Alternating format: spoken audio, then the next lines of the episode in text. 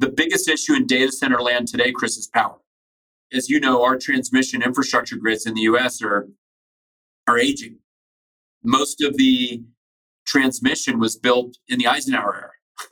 So then here we are asking these transmission grids to deliver hundreds of megawatts of power to a 10 acre parcel. That's not what was envisioned 60 years ago. I don't think the United States has a generation issue. We're generating plenty of power, whether it's hydro, solar, wind, or traditional, you know, coal fire plants or nuclear plants. We know how to generate power. We just don't know how to move it and distribute it and transmit it in the right way. So that's why you see, you know, like what ERCOT's doing in Texas, redoing the entire, you know, transmission infrastructure grid. It's what you see in Dominion Resources, what's happening in Virginia, what's happening in California with with uh, PG&E and SoCal Edison having to dig their lines and build new lines. So we're going through this renaissance per se of our transmission infrastructure, and it's just going to take time.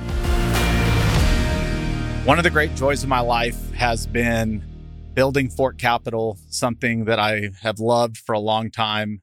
One of the best parts about it is building it with our incredibly talented team across three offices Fort Worth, Dallas, and Houston, and our team abroad.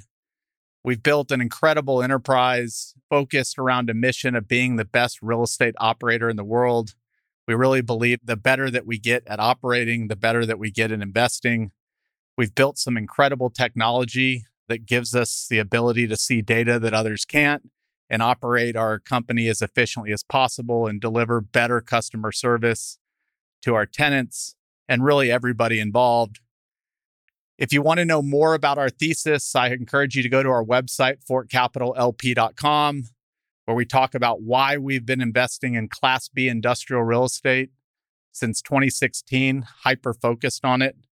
You can learn how you can help us find deals, more about our technology and, and how we think about it. You can see job openings. Highly encourage you to check out our newsletter or follow us on LinkedIn. And you can do all of this by going to fortcapitallp.com. One of my favorite things to do is raise capital. Always been something I love doing. I love putting together deals. But one thing that is always tough for me is putting together the actual pitch deck, which is really important when you're raising capital or whether it's a corporate overview or a track record deck or investor reporting collateral, but putting together any kind of deck for guys like me has always just been tough. And so finding a company that could do it and not only do it, but blow your mind and make some of the best pitch decks you've ever seen was really cool. Enter Better Pitch. Better Pitch has taken the lead and is making some of the best pitch books I've ever seen. And if you think that not having a great pitch book is important when either raising capital, showing off your company, showing off your track record, showing off to investors, you're mistaken. I think your pitch book is one of the most important pieces of collateral that you could have. So I highly recommend checking out Better Pitch. They have an incredible team. They will work with you. And if you're a Fort listener, and you tell them that, they will work with you on as many revisions as you need until you're 100% satisfied. So go check them out. Let's just get started with how someone got into this business. You got into this at like the earliest of times when it was not really a thing. How did you find your way into the digital infrastructure world? Well, like like all great stories, it's accidental, right? And so my journey began in 1994 I came out of business school and was super focused on buying distressed real estate. And at that point in time, the Resolution Trust Corp was unwinding, and there was a series of portfolios of distressed real estate that were being sold off. And the, the real estate investment firm that I was working for, we went out and we bought tranches of these, you know, portfolios of assets. And one of the tranches of assets came with a series of what I would term Class B office buildings in the Mid Atlantics and one of the office buildings was a tall building that happened to have a massive radio tower on top of it with a series of a bunch of antennas. And we looked at the rent rolls and someone said, well, the rooftop's doing, you know, a million dollars a year in revenue and the rest of the building's doing like 2 million a year in revenue. We said, well, that doesn't make any sense. So we started looking at it and it turned out that there was this totally unknown white space of, you know, antenna real estate or rooftop real estate. And it turned out that those antennas belong to TV stations, radio stations, and these new things called cellular telephones. And we didn't understand how to negotiate. So we took this building out of bankruptcy, and these customers came at us and said, We want you to confirm our leases. Because, you know, in a bankruptcy process, you can wipe out the leases and start over again. And what I found out in that process is after doing a little research, I found out two things. One, once somebody puts an antenna location in a spot, it's really hard to move it. So you have great tension as a landlord with the tenant, which is that you can control kind of the outcome because of the amount of electronics and equipment they put into their space. It's really hard to pick all that stuff up and move it somewhere else. And if you have a really good location, you can't move it anywhere else. So we found that out. Second thing I found out was I didn't know anything about the actual technology. So I found a couple of guys that went to Wharton that did know something about it. And they were telling me about this thing called digital telephones. So at that point in time, the cellular telephones were analog, which are like these huge bricks that you'd pick up and carry around and walk around with. They said, you don't get it. There's this whole new wave of digital technology coming. And these, you know, cellular phone companies are going to need hundreds of thousands of locations called towers. And the light went off in the head and I had that kind of eureka moment, which was like, wait a second. You mean they're going to need like 200,000 of these locations in the next five years? And these two guys I met were like, yeah. And we're, we, you know, we, we did one of the startups. We built one of the first cellular telephone companies. I said, well, strikes me that it might be better to be on the real estate side of the, of the trade here instead of owning the technology and, and building out the, the cellular phone networks. And so we all agreed, we got together, the three of us, we wrote a business plan to create the first tower business in 1994. And just because accidentally I was a real estate guy and I bumped into a bunch of antenna leases, it changed my life forever. And so this thus began this 30 year journey with you know digital real estate and digital infrastructure. In 1994, we built our first tower company. 1997, we built our first fiber optic cabling business where we put high speed internet in office buildings. And you know, 30 years later, we've owned and operated 50 different businesses around the world. You know, all myopically focused on digital infrastructure and digital real estate as it relates to those towers, one, you said there would need to be 200,000. How many exist today in America? Was 200,000 really what we needed, or was that 1994 thinking? That was 94 thinking. I think today there's over 350,000 tower locations in the US. So when we got started, there were probably somewhere in the neighborhood about 20,000 towers in the United States. So it's been a you know, through three decades, there's been a lot of digital transformation. And to do that requires, of course, you know, more and more and more antenna locations. So, right place, right time, good industry. And we're still growing because, as you know, it's not just about 5G technology, it's about artificial intelligence, cloud computing, Internet of Things. There's so much going on in our sector today. And it's more how should I say this, more cross pollinized than ever because cellular networks talk to the cloud and the cloud talks to the fiber optic cabling. And the fiber optic cabling comes back to a private 5G network for an enterprise. And more and more, a lot of this stuff is being software defined. And so the cloud sort of is the is the bond that ties it all together. But here we are working in these different verticals, you know, building out all this infrastructure to support the digital economy. It's pretty exciting. It's a big, big, big 13 to 14 trillion dollar marketplace now. And 30 years ago, it didn't exist. Has defining where a cell tower should go back in 94 changed today when you're thinking about location based on all this cross pollinating, or do the same kind of location metrics matter when you're looking to put a cell tower somewhere? I think I think probably three things have changed in the last you know 20 years. One, I would tell you that it's really difficult to go zone these things. Most community boards or city councils really don't want to see a cell tower. So visually, they're not the most attractive things. So as you can imagine, from a zoning and planning perspective, nobody wants a cell tower in their backyard. So that makes it harder to build these things than it was, you know, 20 years ago. Even if you explain the public benefit and public safety and everyone you know everyone needs connectivity at the end of the day you know the sort of moral minority shows up at a zoning board meeting and 100 to 200 citizens out of you know maybe 20,000 show up and say we don't want a cell tower in our backyard. And as you can imagine city councils listen to that stuff right? So zoning has probably gotten tougher. I would say the second big change is that the location of the technology the radiuses get smaller and smaller. So it used to be cell towers were spaced you know sort of five miles apart then we got to 2g and it was three miles apart then we got to 3G and it was a mile and a half apart, 4G a mile apart. Now in 5G, you know, they're less than a half a mile apart, the cell towers. So as the technology has improved, the radio propagation has gotten smaller and smaller. And so you need more and more towers, which is why you've seen the proliferation of these towers, because at the end of the day, a radio spectrum wave travels in the air. And based on the speed of that radio frequency, that signal will drop off and so then if, as it drops off, you need to build another tower so it hands off and you keep building, hence why it's called a cellular network. So as the density has gotten more intense, there's been more demand for more towers, which makes our business harder. Because if somebody says, I need a cell tower on the corner of state and Main, and there's no real estate available on state and Main, and you got a difficult zoning board, it gets harder and harder. So density plays a big part of it. And then a third thing that's happened, which I think is very interesting, is the height of the antennas, Chris, over time has come down. So 29 years ago, you'd see a cell tower and it's 300 feet tall. You know, 20 years ago, you'd see a cell tower and it's 150 feet tall.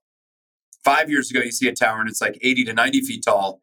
And now in 5G, you're seeing antennas literally 25 to 30 feet off the ground. Again, because that density factor. So now we're seeing more of this technology proliferate, but we're seeing it at a lower height and the antennas are a little smaller and you can conceal it a little better. And so the game is changing. And now it's more about the ability to show up and deliver at scale. And that's what we're doing with our business days. We're we're doing that here in the US, but we're doing it in Asia and Europe and and just meeting the demands of our customers.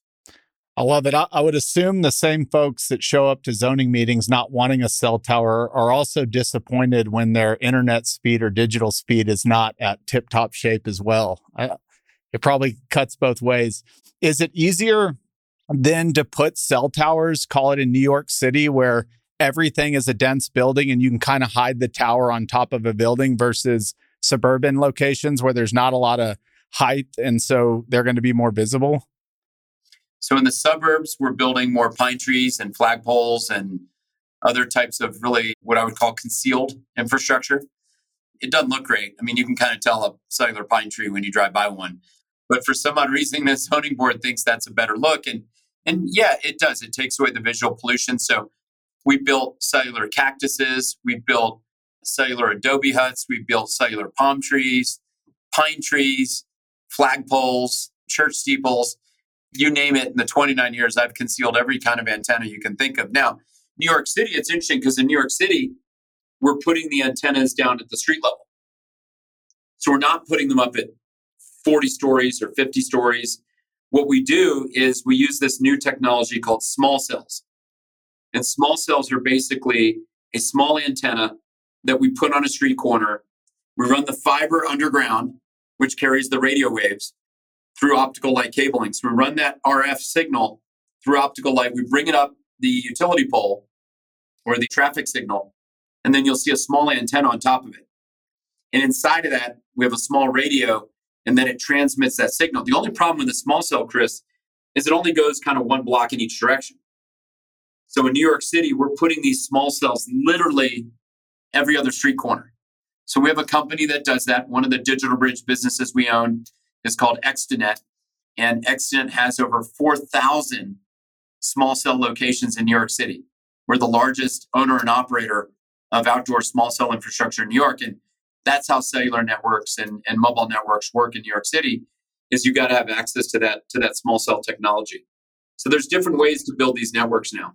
Okay, so is the business, I guess what I'd consider building spec where you can look at the demographics, the population, the density and go, you clearly need cell service here and then you build it or are the major carriers coming to you saying hey we want locations in these spaces or is it a combination of both say it's a combination of both I think when we're in New York City, we know pretty much within every other street corner the carriers are going to need us. So being one of the two companies that has the New York City franchise agreement to do that is really valuable. And you know, sometimes we are responding to a request from Verizon or T-Mobile or AT&T, or sometimes we're going in on a spec basis. So for example, we have the small cell network at Madison Square Garden. So if you go to a New York Knicks basketball game or a New York Rangers baseball game, you're running on an Extenet small cell network because there's no cell towers, obviously, in the garden. The garden today has over 400 different antennas in it. So the guest experience that the Dolans want to promote is that they want to make sure your phone works everywhere. They want to make sure that because to get in there, your ticket is now on your phone. You order your food on your phone. You order merch on your phone. And if you're logged into the to the New York Knicks network, at certain points of the game, they may say, look, Julius Randle's shirt is on sale. Go here to Concourse 3 and you get 20% off the shirt. The LA Dodgers are doing that by example. We have another company called Boingo that works with the Dodgers ownership group with security benefit. And we put in a completely neutral host network that controls, you know, the Dodgers VPN, their virtual private network. And so as you go to a Dodgers game and you, you enter that VPN, your phone has an option to click onto the Dodgers network. And once you're on that Dodger network, it's tickets, it's statistics, it's like interactive fan engagement with the players. It's really cool. It's a great guest experience. And that's a private 5G network. But also on that network, again, you've got T-Mobile, AT&T, and Verizon. So all the mobile carriers operate on that one common network. But the Dodgers, you know, own it in combination with one of our companies. And we're helping the Dodgers monetize, you know, that guest experience through their phones. And I think it's pretty cool. I think we're just scratching the surface on how small cell infrastructure can impact, you know, the guest experience when you go to a sporting event. There's more coming there. And whether it's small cell or a typical tower, does AT&T sign a lease or a contract? And I'm assuming T-Mobile. It, what if it's yeah. like Boost Mobile or one of the smaller ones? Does everybody that wants to to benefit from that small cell or that tower have to sign? Is it a lease? Is it a contract? How's it structured? It's a lease. It's a lease agreement. So on a on a tower or small cell, the customer enters into a you know 5, 10, 15 year lease agreement with us. That lease agreement is like any other lease. Uh, back 30 years ago, we structured it just like a, an office lease. We said, here's your demise premises, here's the tenant build out, and then you sign a long term lease with us, and we're your landlord. So a lot of the the skills that I learned going to Wharton and, and you know attending the Zell Lurie Real Estate Center we applied that to digital. We said, look, at the end of the day, it's a space, right? It's a space lease. And there's a certain amount of equipment they're going to put in place. And that's kind of how the, the digital leasing business began was just applying traditional real estate principles to technology. And we do that today in our fiber business. We do that today in our data center businesses and our cell tower businesses. And and if you took it to real estate, you would assume AT and T one of the largest carriers probably at Madison Square Garden. Most of the people are using AT&T as opposed to like Boost Mobile. Would AT&T are they signing I guess a bigger lease since they're going to have more customers on it than call it like a Boost that's smaller? Like how do you gauge especially 15 years out that Boost Mobile doesn't become some enormous company where you know who knows what the future holds but they become more fans are using Boost than AT&T but when it started it was reversed. So Boost runs on another person's network. It doesn't even run on, they don't have their own spectrum, they don't have their radios. They buy capacity on other people's networks. And so, so that's kind of the first sort of salvo of that. Same thing with like a Cricket or Metro PCS. Those are brands below T-Mobile and below AT&T that are more value oriented brands. But at the end of the day, those networks now run on other people's networks. So they have a wholesale agreement with a, you know, a T-Mobile, like Metro, you know, Metro PCS is a subsidiary of T-Mobile, or Cricket is a subsidiary of AT&T. And so you've got these situations where you have the, the high-end product, which is Verizon's product or AT&T or T-Mobile's product. And then you have these prepaid products, which are also very convenient, light contract, light touch on the contract. You don't get the fancy iPhone 15 Maybe sometimes you do if you want to pay a little more, but there's different value points in the ecosystem But ultimately, in the U.S. mobile market, our big three customers are really T-Mobile, Verizon, AT&T, and now now Dish Networks. Dish is now starting to build their own private, you know, their their own uh, public 5G network. Okay, and in a previous episode that you were on, you kind of said that, that the chessboard changes every seven years, and so my question is kind of what have been the major inflection points over the last 29 years? I can think of like mobile, 5G, maybe social media, AI. As you look back, like what have been the massive inflection points along the way? Yeah, look, I think probably the uh, the biggest catalyst for me was probably that that jump from kind of analog to digital in 96 we had that first jump into digital PCS.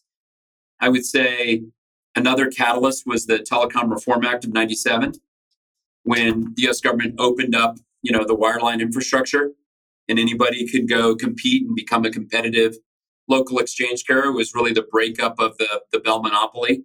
That was huge. The ability to create competition and to allow the cable companies to go into voice communications, that changed the entire landscape of you know, fiber, internet to the home, and cable TV, and vice versa. The the guys that had the copper and fiber lines could go into cable TV and could go provide, you know, TV service. So th- that was another game changer. I think you know a lot of people don't talk about the advent of the cloud, but in 2013, when sort of public cloud got launched, that was a big deal. Cloud computing has really changed a lot of things, but it's changed the way that you and I communicate, it's created this portal where you and I are having this conversation. It completely changed retail. You could argue that it decimated retail, or you could argue that it disintermediated retail. But one thing that probably both you and I could agree on, it, it changed retail. The internet has completely changed how we we shop, how we conduct commerce. And now as we move into AI, I can tell you it's probably right up there, if not the biggest step change in how we're going to conduct business and how fast we're going to go. And ultimately, you know, initial language based models don't do much for you and me today. But as those models start learning and they come intuitive and we move into inference, generative AI is a big deal. Because in generative AI, you start to get enterprise based applications that start doing the thinking.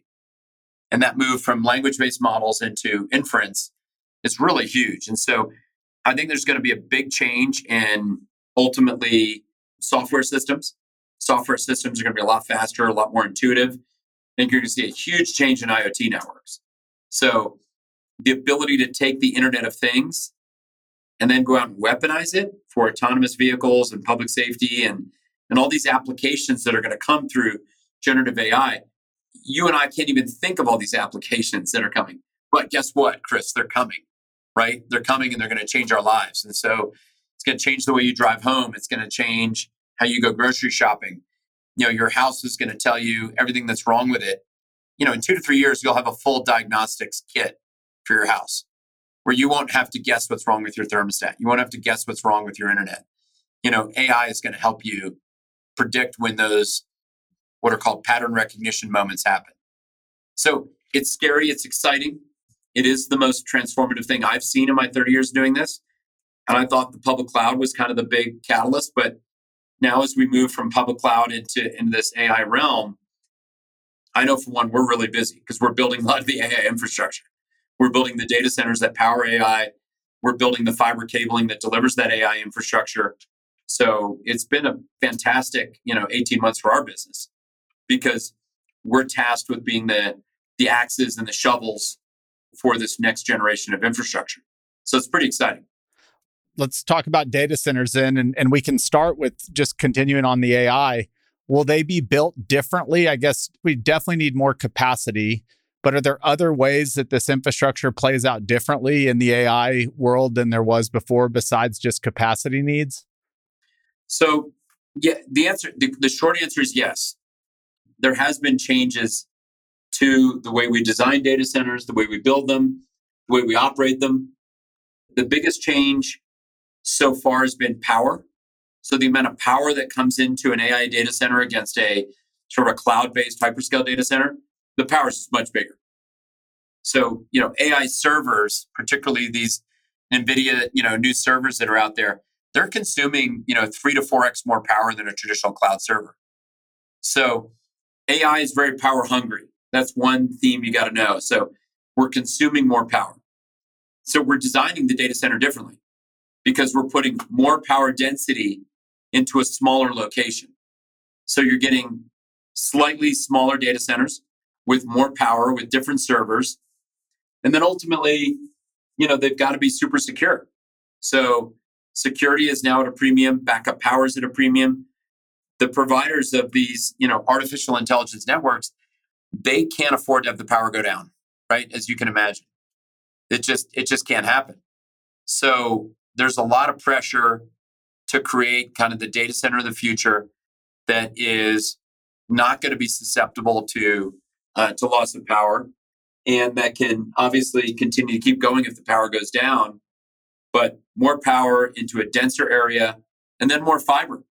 You need more connectivity you need bigger pipes to deliver these applications. So everything's a little bigger right? The power requirements are bigger the fiber connectivity requirements are bigger initially where they're built isn't a huge deal you don't have to have an ai data center in downtown new york you can put the initial big language based model AI data centers in places like Ohio, right? Atlanta, Georgia, Dallas, Texas. But you don't see these guys building these big AI data centers in Connecticut or Los Angeles or, you know, Menlo Park. Reno, Nevada is a hot AI data center location. Why? Land is cheap, power is cheap, and there's a bunch of it. And you're very close to Silicon Valley from Reno. So that's become one of the hot, you know, hot data center markets. So is that when you're talking about a data center location, obviously you need access to affordable power.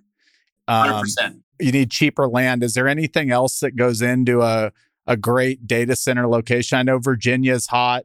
Texas is starting to see a lot of them. Anything else that goes into what makes a great data center location? I think it depends what you're trying to do, right? So if you're trying to build public cloud, private cloud, AI, or you're building out edge computing, those are all very different requirements. I think one of the things that people don't have a deep appreciation for, Chris, is that the data center sector actually is six industries wrapped up into one industry. So we call it the data center industry, but believe it or not, there's actually six different business models inside the sector. And so you've got, you know, at the low end of the stack, you've got managed IT, which is like traditional, like a Rackspace who will, you're a small company and you need someone to host your information for you. You go to a managed IT provider and they'll outsource all that for you. And so that's that's one business model. You then move into what's called hybrid cloud. We've got a little bit of managed services, but you that that same managed services provider creates your own private cloud you can keep your own data super secure. And so we call that business model hybrid cloud. Then as you move further up the value chain, you get into enterprise data centers. And so those are co location facilities where you have different corporations putting their servers into a location that's highly connected with fiber with interconnection that goes back out and allows an enterprise to proliferate what's called a spread network. So that's enterprise. Then you've got the fourth vertical is edge data centers. So these are really data centers in tier two and tier three markets where basically the cloud guys are building out their the kind of next phase of their network deployments. So this is staying away from Virginia, staying away from Texas, staying away from Atlanta, staying away from Reno, but going into smaller cities like Cleveland and Pittsburgh or Kansas City or Salt Lake City, where a lot of these cloud guys are starting to proliferate their workloads because they need to be closer to the customers, industrial users. So that's edge. The fifth vertical is hyperscale which are these big public cloud campuses and big AI data centers. So think 200 megawatt campuses, 400 to 800,000 square feet of space. These are big data centers. And these are really the data centers that fuel the cloud. And then the toughest vertical is the last one, which is private cloud. So the level of security there is called tier five. There's literally no downtime. The data center never goes down. And these are Fortune 100 customers and government agencies that demand the highest security and the highest reliability. So the rents are a lot higher, right? Because you're getting super value add services, but you're also really secure and you know your data is secure. And so For government agencies that are seeking, you know, data sovereignty, this is a really popular business model. We own the largest private cloud data center business in the United States. We bought we bought that business a little over a year ago because we thought we thought private cloud was going to blow up, and we were right. We've grown EBITDA by about 40% in one year. It's actually one of the hottest verticals in the data center space today is, is private cloud. And we own the largest private cloud computing business called Switch, which is based in Las Vegas. And all of those business models really rely on the size of the business using the product. Like you kind of move up chain the larger your business gets, or is there any other reason why you would bounce between you any? Scale. Yeah. Right. You, you scale into that IT stack. And, you know, eventually when you hit kind of the fifth leg, a lot of big companies say, hey, I want to go public cloud. I actually want to move all this stuff out to AWS or I want to move it out to Microsoft because I don't want to be in the business of owning data centers. And I don't want to be in the business of having to manage multiple locations where if I'm in public cloud, all I need is a connection to the internet and I've got access to my data. Do Amazon and Microsoft own the cloud? Is there room for others or is they pretty much have it wrapped down? They've done a pretty good job. I think Google would have a say about that as well.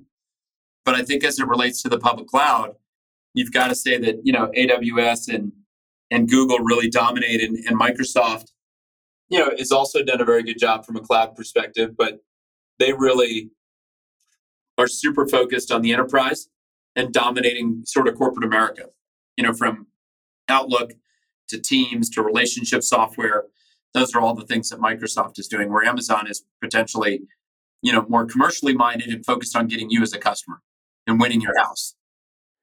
I read somewhere that a lot, I, I guess my question is how far out can these companies see their demand for data s- storage? I've I read something that said even the biggest companies can't even predict what their data will be a year or two years out. Is that still true today, or are they pretty? Uh, do they have like a ten year outlook on how they how much data they'll need?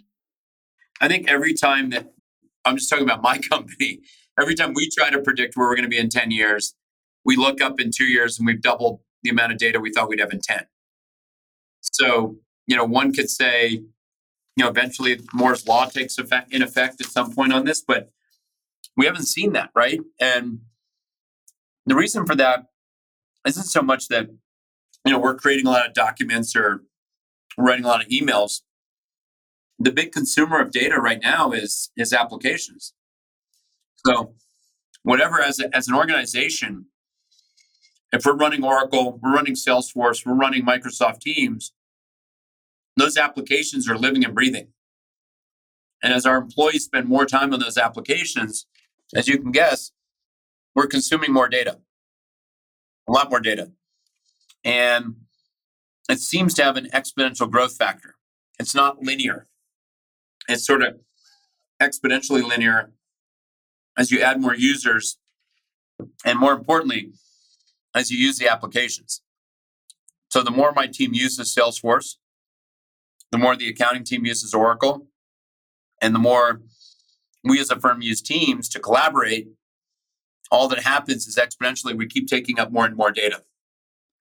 This is a dumb question, but let's say you have you have a 20 year company and the data from 20 years ago, while it's still stored, it's probably not as relevant today as the data being created today. For the sake of a company that's saving data, is there a value weighted on like the more recent data that it takes up larger capacity and it's cheaper to store the data from 20 years ago, or is all data equal? Well, it depends on your document retention policy at the firm. You know, you have to decide what you're going to do there. So we generally we only keep things for we, we only keep stuff for about a year. So that keeps our data storage pretty pretty small. And so when I say we keep it for a year, that's really instant messaging, emails, whatever the SEC tells us to keep, we keep. Now that's on the on the documentation and email side. Now on the actual you know due diligence and models and IC memos and all the things that we use to run our business that goes onto a private cloud. And we would never delete that because those are corporate records. And so it really comes down to what is your head of IT going to do? What is your CIO going to do? What's the policy? What's the document retention policy? And that's ultimately going to define how much data you're going to end up storing. Now, if it's a live application, Chris, I want it as close to my office as possible. Right? We call that, you know, on-prem. We want it to be as close to the premises as possible. If it's like a series of like documents from a loan closing or something, and I don't need it like this, I can go put it in Iceland if I need to, right? And if it takes me five seconds to download it or two seconds, I'm okay with that latency of two seconds. If it's an application, I need the application to make a decision in one tenth of a second. There's just a different level of intimacy in terms of the data. So they say, like, you once, if I were to get on like Twitter or something, something I tweeted 12 years ago, that Twitter's still holding the data. It's obviously my tweet or any content I put out still there. But are they storing it the same way? Are they storing what they would consider older stuff in like cheaper locations? Or is all like again, all data points are created equal no matter when it was posted to Twitter? No, definitely the older the data is, that they can shift that data, they can move it, they can move it to a data storage location in North Dakota. It just depends what they want to do at the end of the day. Okay. Y'all do, it looks like you do value add digital and then core plus is that within the the data center realm or is that across all verticals? Well look for us value add investing is our bread and butter. So that's you know traditional infrastructure high teens low 20s returns own a business for 5 to 10 years go buy something and then go build it. So you know build a great management team finance it the correct way and grow it for for ultimate harvesting. And so that's value add. Core stuff for us or core plus is if I've got like 2000 cell towers in Germany and I've got a 30 year non breakable lease with Deutsche Telekom, that's about as core as core gets, right? Then I know it's going to it's going to have a four to six percent accretion uh, based on the escalator and incremental antennas, but also know the thing's a cash on cash winner and it's a dividend yield play. And so some investors, Chris, want that, right? They want safety and they want yield and they want to know that they can come back and know that in 20 years that that lease with Deutsche Telekom is going to be in place. Some people like value add investing and say, look, I want you to go buy a residential fiber business, you know, in the United States that's got 2% churn. It's got 79 ARPU and the weighted average contracted cash flows are year to year that's a different risk profile. Now, if we run it correctly and we exit it correctly, you know, we can go get a mid 20s to high 20s IRR. But it's not core plus, right? I'm not sitting there taking the dividends and and running it off over time.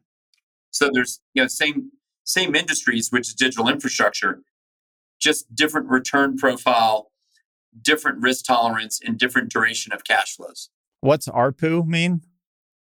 Revenue per user. Got it. So do, is it similar to cell towers though? Like if Amazon needs a data center, are they usually coming to y'all saying, "Hey, we need a data center and we need your expertise to show us how big it needs to be, where it needs to go," or is a lot of it spec building and build it and they will come? Most of it is, um, I'd say, ninety percent of our development today in data centers is with not only with a customer telling us where they're going to go, but with a customer lease already executed. So we'll do a certain amount of work for site selection. But once the customer commits the location, they sign a lease, then we go and we go with everything. And because things are evolving so rapidly, I imagine these projects take multiple years from the time you hear from them to the time it's open. Are there situations where I'm not saying it's obsolete, but the finished product is is the world's moved so far in three years that the finished product like would have been different to keep up with the current time. I don't know if that makes sense. Well, there's this whole notion of functional obsolescence versus whether you can continue to upgrade something and have it work, right? Every asset in our business has a functional life and then has an accounting life. And sometimes the accounting life and the functional life don't match up. So, for example, like a cell tower has an accounting life of 30 years. Well, clearly, cell towers are built to last longer. They're steel. You know, a data center has an accounting life of like 10 years. But if a if a contract, if if you know, every six seven years the technology is changing and the leases are shorter than that, you could argue that the financial life of that asset might be shorter than the physical obsolescence of that asset. So you're kind of matching, you know, the cash flows with the technology curve and then ultimately the physical deterioration of that asset. Like a data center in 25 years might deteriorate. It's real estate, it's a physical building. Where a cell tower, if it's a if it's a steel pole, you know, and it's sitting on I-95, you know, somewhere outside of Georgia, where the weather's pretty relaxed, that tower should, in theory, should stay longer than 25 to 30 years. So we have all these data centers. How, how do you think about it from a standpoint of we need more data centers versus if servers get smaller and they can hold more capacity that will be actually be able to host more capacity within existing data centers rather than having to build new. So what's unique about our pricing model now is we don't price on the physical rack. So somebody drops a server in we used to price that and say okay that's $900 a month that's $1200 a month. It's not how we do it anymore. The way we do it now is based on power consumption and the reason I did that is because, look, if a server gets more efficient, Chris, and it gets smaller, but you're still conducting the same amount of commerce from that server, I should get paid for that, right? So, but what happens is as more data moves through a server, there is something that does happen. It consumes more power. And so what we do is our lease, the demise premises for a, a cloud-based player isn't the number of servers they drop on the floor but rather it's the total amount of power they consume. Got it. So it's kind of a variable, like the lease might look like a variable rate lease over time. As they're consuming more power, their lease payments go up. Yep, exactly. How long are those leases traditionally? Like 10, 15 years? Exactly. You nailed it. 10 to 15 years. And who's responsible for the server and maybe the actual cyber security of it versus the physical security of it? Just making sure uh, nobody breaks in and, and steals it. The server is the property of the customer. They own it, they install it. We put a little cage around their equipment, lock the door. They have a retinal scanner, they have a key code or a thumb code. And so everything outside that server belongs to us which is the security, the cooling, the power. And so we have an obligation to provide Amazon with the best experience they can get. Right. And if we don't do a good job, they don't come back to us. So we're laser focused on making sure that they have a great customer experience, but ultimately they own the server. If the server breaks, that's on them. If the data center breaks, that's on me, which is the cooling, the connectivity, the security. So I provide all that. I provide everything, you know, but the server. And there may come a time like where we do decide, you know, we want to own the server for the customer and we go further up the value chain, right? And we go ask for more rent. When you think of fiber, let's say it's laid in the ground and the technology of fiber continues to get better and better. Do you have to replace existing fiber every time there's a technology enhancement, or are there ways to enhance the current fiber that's in the ground? Remember fiber optic cabling is just it's an op, it's it's glass right? And so all we're doing is we provide the conduit we provide the number of pairs and if it's a dark fiber route the customer's lighting it we don't light it. We're literally just the train tracks. And so on that basis it does help the business become a little more future proof and i'd say the upgrade cycle on those particular routes, they have a useful life, just like a cell tower. It's very interesting. It's about a 25 year useful life for the for the fiber optic cabling. Knowing that a lot of it comes down to power, we're going to have all these. I'm sure you get this question. We're going to have a lot of empty office buildings sitting around the country. Are a lot of them going to be candidates for data centers or not really because the power is not there? That's interesting. I hadn't really thought about that, but I think the biggest issue in data center land today, Chris, is power. And our, as you know, our transmission infrastructure grids in the U.S. are are aging. Most of the transmission was built in the Eisenhower era. So, then here we are asking these transmission grids to deliver hundreds of megawatts of power to a 10 acre parcel. That's not what was envisioned 60 years ago. I don't think the United States has a generation issue. we're generating plenty of power, whether it's hydro, solar, wind, or traditional, you know, coal fire plants or nuclear plants. We know how to generate power. We just don't know how to move it and distribute it and transmit it in the right way. So that's why you see, you know, like what ERCOT's doing in Texas, redoing the entire, you know, transmission infrastructure grid. It's what you see in Dominion Resources, what's happening in Virginia, what's happening in California with with uh, PG&E and SoCal Edison having to dig their lines and build new lines. So we're going through this renaissance per se of our transmission infrastructure, and it's just going to take time. It's going to take time. So in the meantime, you know, as an industry that, uh, as someone who's the largest owner of data centers in, in I think the world now, we're very focused on energy independence. And so everything we're doing right now is towards that. Whether we're building solar power, whether we're building wind, whether we're buying hydro, whatever we're doing, we're trying to figure out how to get behind the meter and not have to be subject to the existing infrastructure of the US or Europe or Latin America. Do you even think about the rise of electric vehicles and just the allocation of energy they're going to take up as it relates to what might be available for, for data centers, or is that kind of a blip on the radar? So my my estimation is that if I'm thinking about the future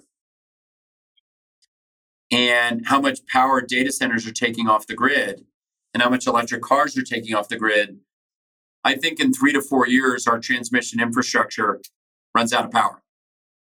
So the same problems that you're seeing in Northern California, the same problems you saw in the Northeast with Mohawk Power and Pacific Gas and Electric, where you're going to start having brownouts, you're going to have to turn off the grid. That's a real problem, right? And That's not 10 years away. You talk to some people, and that's three to four years away, just given the demands of the grid. The electrification of, of the automobile industry, the movement towards AI, and how much power is being spent on, on data centers. And maybe I'm being a little bit dramatic about that, but even if it's four or five years away, we still have a problem, right? Well, could you see like politicians or government being like, hey, tech companies, sorry, you can't store all this data anymore. It's more important that power goes to people's houses and they can, you know, use basic power needs instead of saving the, the next YouTube video on YouTube. well, I don't think politicians are thinking that way right now. yeah. I'm giving them um, look, I would tell you that certainly Glenn Youngkin and Mark Warner are thinking about it. You know, after Virginia ran out of power and the data center industry is one of the great producers of jobs and tax income for the state of Virginia. Youngkin prioritized that. So did Mark Warner, and they got in. And you know, instead of waiting five to six years to upgrade their transmission infrastructure, they're doing it in two years now. So they've really prioritized that because they know if they don't fix the grid, Virginia stops hiring jobs and tax rolls go down, and and you know, the government ends up having a you know a real problem on their hand. And Virginia is one of the the great states that's really benefited from cloud computing because of Amazon's location there and the amount of you know data centers that exist in data center alley. But this is going to be a continuing dialogue. You and I'll be talking about this for the next three to four years. And, and you've mentioned AI, but is is crypto putting any dent in the space? Is or is it not near the impact of AI? Not really. It's it's nothing near AI. I mean, we we own one of the largest crypto mines in Europe, and we sold it we sold it, you know, right at the beginning of COVID. We didn't think crypto was sustainable. The data centers were consuming a lot of power. Crypto consumes a lot of power. And ultimately, these were data centers located in Iceland. So we didn't really have a huge desire to want to keep them. And we'd grown EBITDA by like 200%. So somebody came to us and said, you know, we want to own crypto infrastructure. We said, great, here, take it. and, you know, we sold the business for like 28 times EBITDA and we made five times our money. I love it. But we knew it was a trade. It was a simple two year trade for us. And it was all based on, on crypto hype and momentum. And I don't believe in investing in hype. If I have a business that's that's being built off of future expectations and is trading in the 20s, and we don't have long term contracts with customers, then I'm an easy seller every day of the week. Getting back real quick to just cybersecurity, it's it's obviously we are told kind of year after year it's a huge threat and it's it's more of a threat. Again, y'all y'all secure the physical aspects of the location. It's on the company to manage their own cybersecurity, correct? Or is there anything yes, that falls in your absolutely? In, okay. And since you're just in this world, like, do you have any comments on how we're doing as a country around cybersecurity? Uh, obviously, it's a huge threat, but I'm assuming we have really talented people working on it. I, th- I think you have to assume that we have extremely, extremely talented people working on it. Yeah, yeah. And, you know, the cyber attacks that you do hear are basically, you're, you're hearing about 1% of the cyber attacks and every day, you know, just in, in our network, in our own small DigitalBridge network, we're absolutely getting targeted every day. We probably have dozens of cyber attacks on our network every day. Welcome to the world of being a CIO today or a CTO. You know, it's just protect the fort at all costs. Because the last thing you want to do is go to your CEO's office and say, "We've got a ransom letter for two million dollars, and we got to we got to pay tomorrow, else we lose all our data." Is there any? There's no magic bullet, kind of like crypto is, is un. They say it's unpenetrable because of the algorithm. Oh, there's oh, blockchain. I mean, blockchain the keeps blockchain. crypto safe. No, there's no magic bullet to save people from hacking. Does everything just move on to the blockchain, or is that kind of a a sound good line, but it's not really going to happen? I think that's a that's the feel good version of Sports Center. I don't think that really happens. When you think about the Middle East and Asia, which which y'all own a lot, is the business ran the same way over there in America, or is it a lot different, more the Wild West? No, I think look, Asia's been a great surprise for us in the last three years. I think that we see things that are happening in Asia that are actually candidly from a from a digital perspective more progressive than the US. So we see a regulatory regime that's that's pretty open in a lot of these countries. We see a lot of underinvestment. You know, the U.S. has been investing in digital infrastructure for decades, and in Asia, you know, they're probably one cycle behind, which is we see parts of Asia about three to five years behind in terms of infrastructure build. Europe is Europe is always a laggard economy to the U.S., except in the Nordics, where infrastructure is really progressive and modern. And I think one of the more intriguing regions in the world today is the GCC, I mean, when you look across the Gulf, you see, you know, economies that are that are leveling up based on digital. You know, the fastest growing social media markets and YouTube markets in the world are Saudi Arabia, you know, in the UAE. These are companies that have embraced digital transformation. They're moving really fast and the younger demographics in those countries are, are using digital as a means to start pulling the economy and pulling culture into more of a Western what I would call democracy driven economy or capitalism driven economies. And so those those countries really get it and they're very progressive and they're investing heavily in digital. So when we show up in the GCC or we show up in Asia, those are markets for us that are working really well because they're embracing digital transformation. And to get there, you need the infrastructure. And so it makes it a good investable area for us. And, and also from a fundraising perspective, you know, the Asian pension funds and sovereign wealth funds, along with the Gulf, you know, sovereign wealth funds, they have a lot of money and they're they're under allocated. You know, from an asset allocation decision, looking at their pie, they've traditionally been in fixed income, public equities, and a little bit of private equity. And now these these sovereign wealth funds are getting really sophisticated, and now they're doing much bigger allocations to digital, and to infrastructure, and to into into private markets. And so what I'm finding is when I travel and I'm fundraising for what we're doing, I find that our biggest opportunity to form new capital is today is really in Asia and the Middle East. And some people lump it in with real estate. Real estate's obviously had a challenging fundraising environment the last, call it 18 months. Does digital real estate kind of follow that trend line or is it is it different? People think about it totally differently. Totally differently. Why? Because the returns are there, right? And the growth is there. So unlike traditional commercial real estate, which has been declining, you know, rent rolls coming down, rents coming down, and occupancy coming down. Let's go to digital, flip the script, right? Occupancies are up, growth is up, and rental rates are up. So just in one year alone, data center rents have moved up 21%. Our occupancy is up 80% year over year. 80%.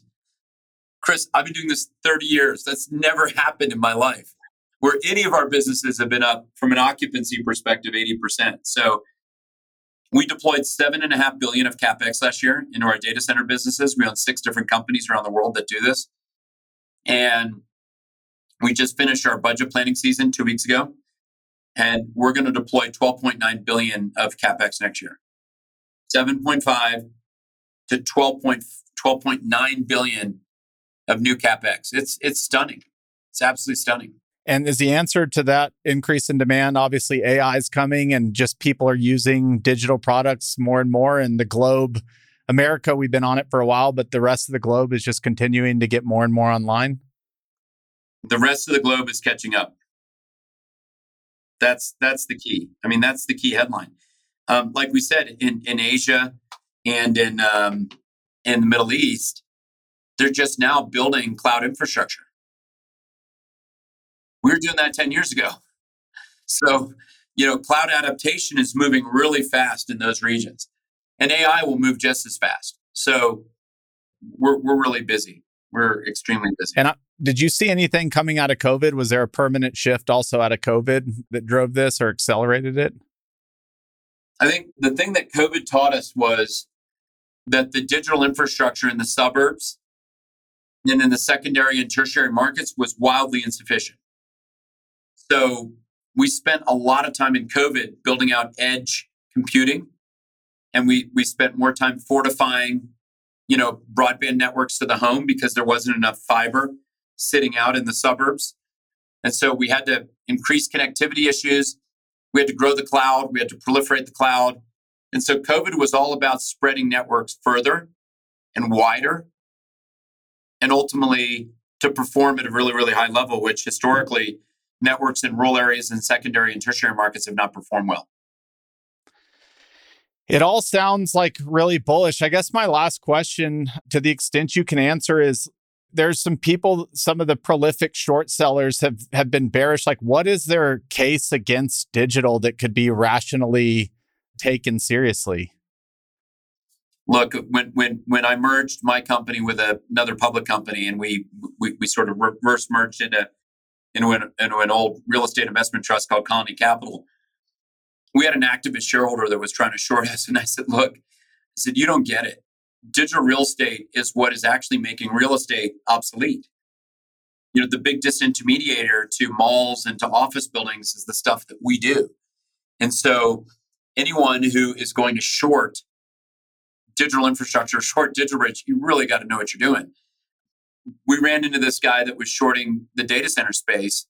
And I won't name his name specifically because I've never named his name specifically. I just ran my own race and said, look, if that guy wants to spend third party investor capital shorting me, it's a bad run.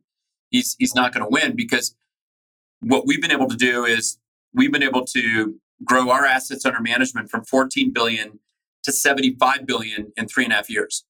We sold $50 billion of commercial real estate. We rotated into $75 billion of digital. And at the same time, we delevered the company from you know 14 billion of debt to 330 million in debt. So the short thesis on us was that we were going to choke on our capital stack.